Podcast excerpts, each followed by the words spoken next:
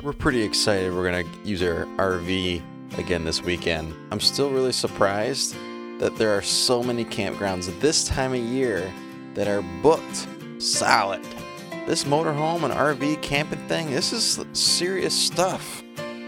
People plan way in advance. We just decided a couple days ago hey, this thing's full of gas. It is almost wintertime. Let's go somewhere. Yeah, I, I think I may have mentioned this before, but we had an opportunity to go to a super fancy campground with a pool and lazy river. Super cool place for our very first time. And I really decided, like, that's not.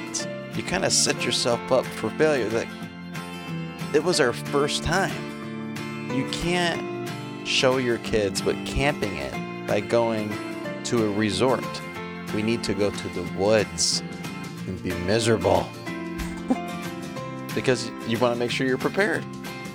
Going to a fancy spot your first time, you really just don't prepare them appropriately. It's funny when I think about it because real preparation is really, dare I say, always a tough experience. Because if it wasn't a tough experience, then you wouldn't really need preparation. Read a lot more about David here today and his struggle with Saul, and you have the famous part everybody knows with Goliath. And it's in that scene that I was reminded that he had to convince Saul to let him go and battle Goliath. I mean, nobody was doing it. And by his looks and his size and his age, they're just like, no, you can't. You, you're not to go fight this guy. You're to die for sure. The scripture says that David persisted. And then he goes on talking about his experience. Like he's selling himself to Saul here. Like, look, I can do this. This is what he says. Page 181 in the Immersed Bible. But David persisted. I have been taking care of my father's sheep and goats, he said. When a lion or bear comes to steal a lamb from the flock, I go after it with a club and rescue the lamb from its mouth. The animal turns on me, I catch it by the jaw and club it to death.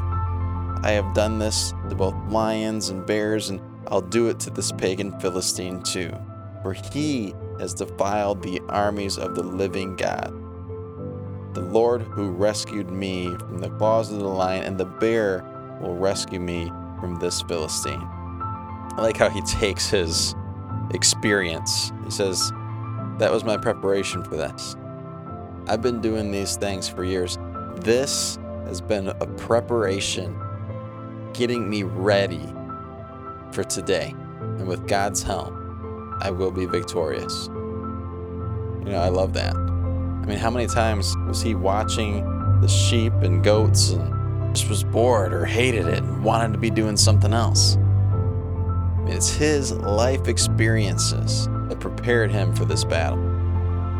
I think it's easy to complain when you're going through a rough time or you've had troubling experiences when I really believe that God can use those experiences to prepare us for something greater. There might come a day, there's a serious battle taking place, and you're the one that God calls, that God uses because of what you've been through that's prepared you for it. As we read today, I'm thankful for David. This is really a long struggle. I love the battle with Goliath and how he succeeds, and I'm encouraged by it. I hope you're encouraged as well, and that you take some time today to get into the Word yourself. May we both just keep making God a priority in our life. Thank you so much for listening today, and as always, have a great day.